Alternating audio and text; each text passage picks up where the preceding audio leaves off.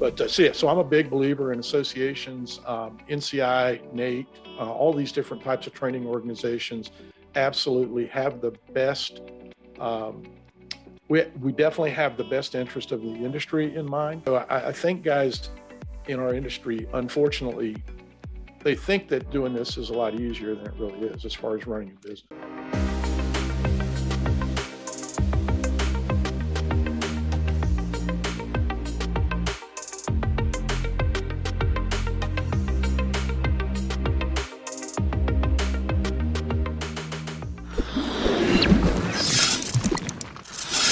Question for you growing up in your professional experience with your family business were you ever um, exposed to or get involved in any trade organizations at all to help fill in some of that information that you needed yeah. or were desiring what because the reason i ask is I, I, was the same way i, I actually had a family uh, run refrigeration business that i in the school of hard knocks learned by by using my hands and never had technical formal technical training but i found the gaps that i needed through rses and ACCA, and then you know, it sounds like NCI is taking it even to the next level in sales.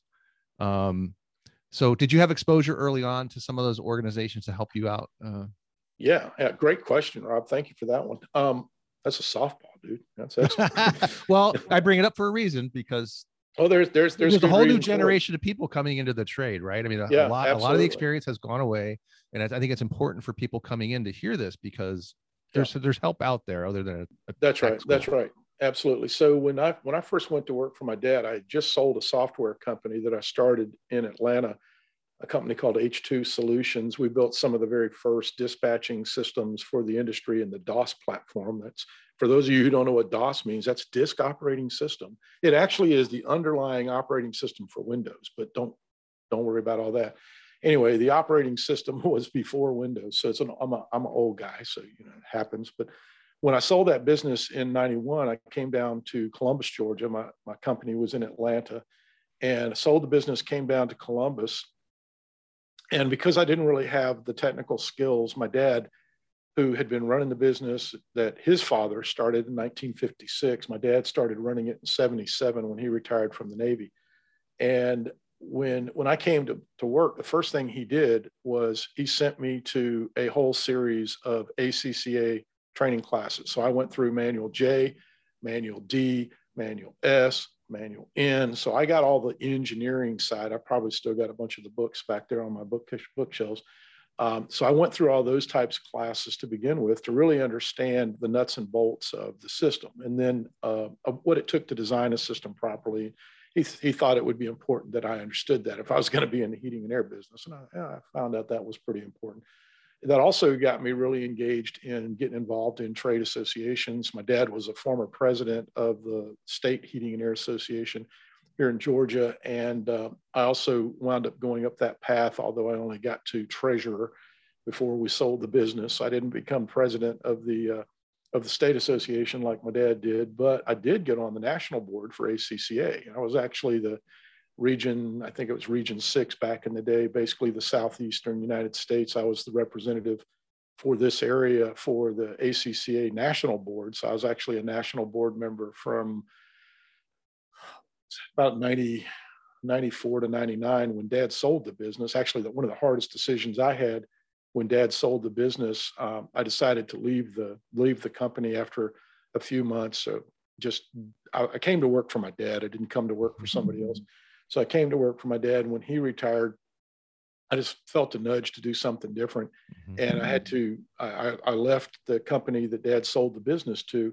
And with that, I had to resign from the board of ACCA because I was no longer an active contractor. right. That was a hard part of the decision because right. I was actually next in line. I was at the level of national vice president in the way it was organized back then. So my next year in 90, well, in 2000, yeah, in 2000, I would have been a, a national president of ACCA.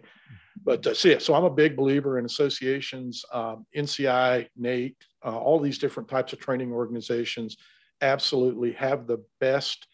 Um, we, we definitely have the best interest of the industry in mind, that's for sure, and trying to improve it to, to you know, to elevate that professionalism is kind of critical. I think the, the, uh, I just got to, I just love this.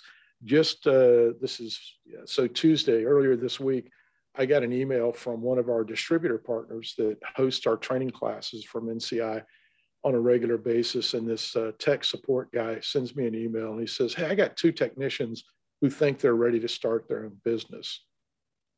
Well, do you guys have any classes, you know, kind of like a boot camp type thing for guys that want to start their own business? And I'll tell you what I did. I sent them a list of books.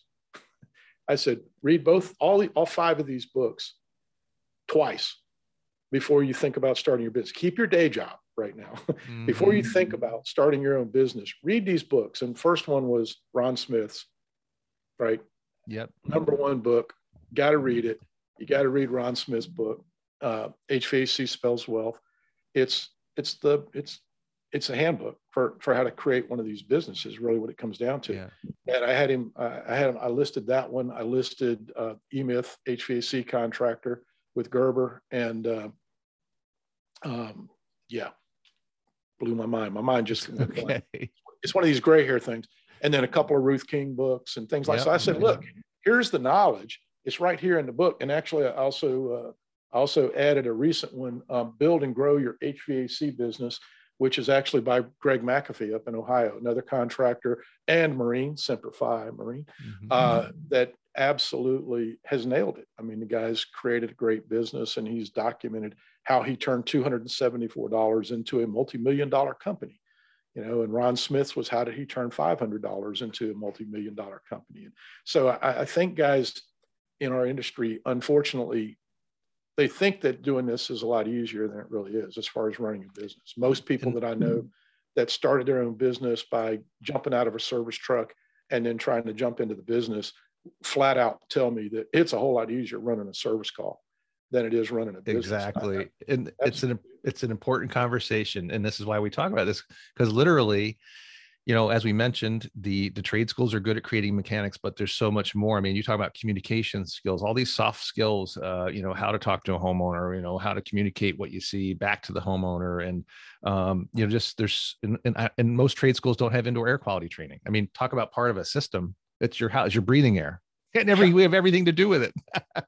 So um and that's why i think um you know because and look at the population of hvac uh companies out there. There's there's owner operators that actually work in the field. There's you know there's there's massive companies that have departments and then there's technicians. And i think the message here is for all the that that diverse population is at nci um can take them to the next level but it's but here we here we go we're going to go from a mechanic and I love this word, and I we'll talk about your video in a second, but from a mechanic to a craftsman, right? Mm-hmm. And there's value in that. And if you, if this is your livelihood and this is your day-to-day livelihood, and you're just, and, and you might think of yourself as a lonely old, lowly old mechanic or an installer, guess what? You, you're going to provide, think bigger. You're going to provide more value to your company, even if you are working for somebody else to become that craftsman. And you'll, the world opens up, doesn't it? I mean, that opens up the whole world for people. Wouldn't you agree? without without a doubt. In fact, I, I tell young youngsters, especially when I encounter them, and they're like, "Man, I'm just I'm just really struggling to figure out what I want to do." I say, "Well, I'll tell you what.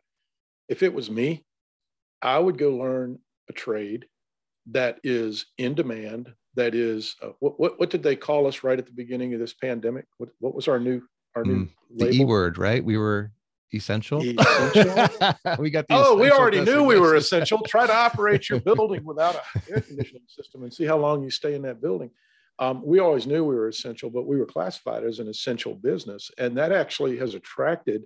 Interestingly enough, it's also attracted a lot of investment capital into this industry right now because they're saying, "Oh yeah, they are essential." Wait a minute, I bet there's money to be made there. And there's a bunch of people that are scurrying around. Exactly. Right oh man, especially the last couple of years because of yeah. that, right? I mean, yeah. it's it's absolutely tons of change and involvement going on here. So um, I, I tell these kids, I say, look, you know what? Do this because you can take those tools and that knowledge. There's a skill set that you're going to gain.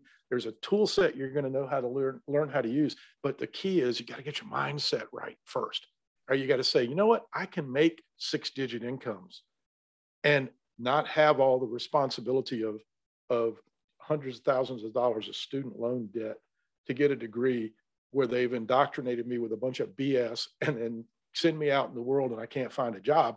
I can do a hundred thousand dollar plus income on a regular basis with a trade where I'm actually helping people enjoy the safest, healthiest, most comfortable and energy efficient indoor environment possible and actually make a change, make a make a significant improvement in in people's lives. I mean, that's a good thing to do. So when when I when I tell them that, I say you could take your toolkit then and you could just look at anywhere on the map and you could decide where you want to live because there's always somebody who's wanting to hire a good quality person with the right mindset, with the right tool set and the right skill set. You can go to work anywhere in this country. It's, it's hysterical. I say the same thing, David. Just pick a pick a trade and learn it, become good at it. You can go anywhere. Literally, Absolutely. you can name the place you want to go. Um, right and it's just I, I am happy to see it is evolving and i think we are there's a whole like i said there's a whole new generation of folks coming in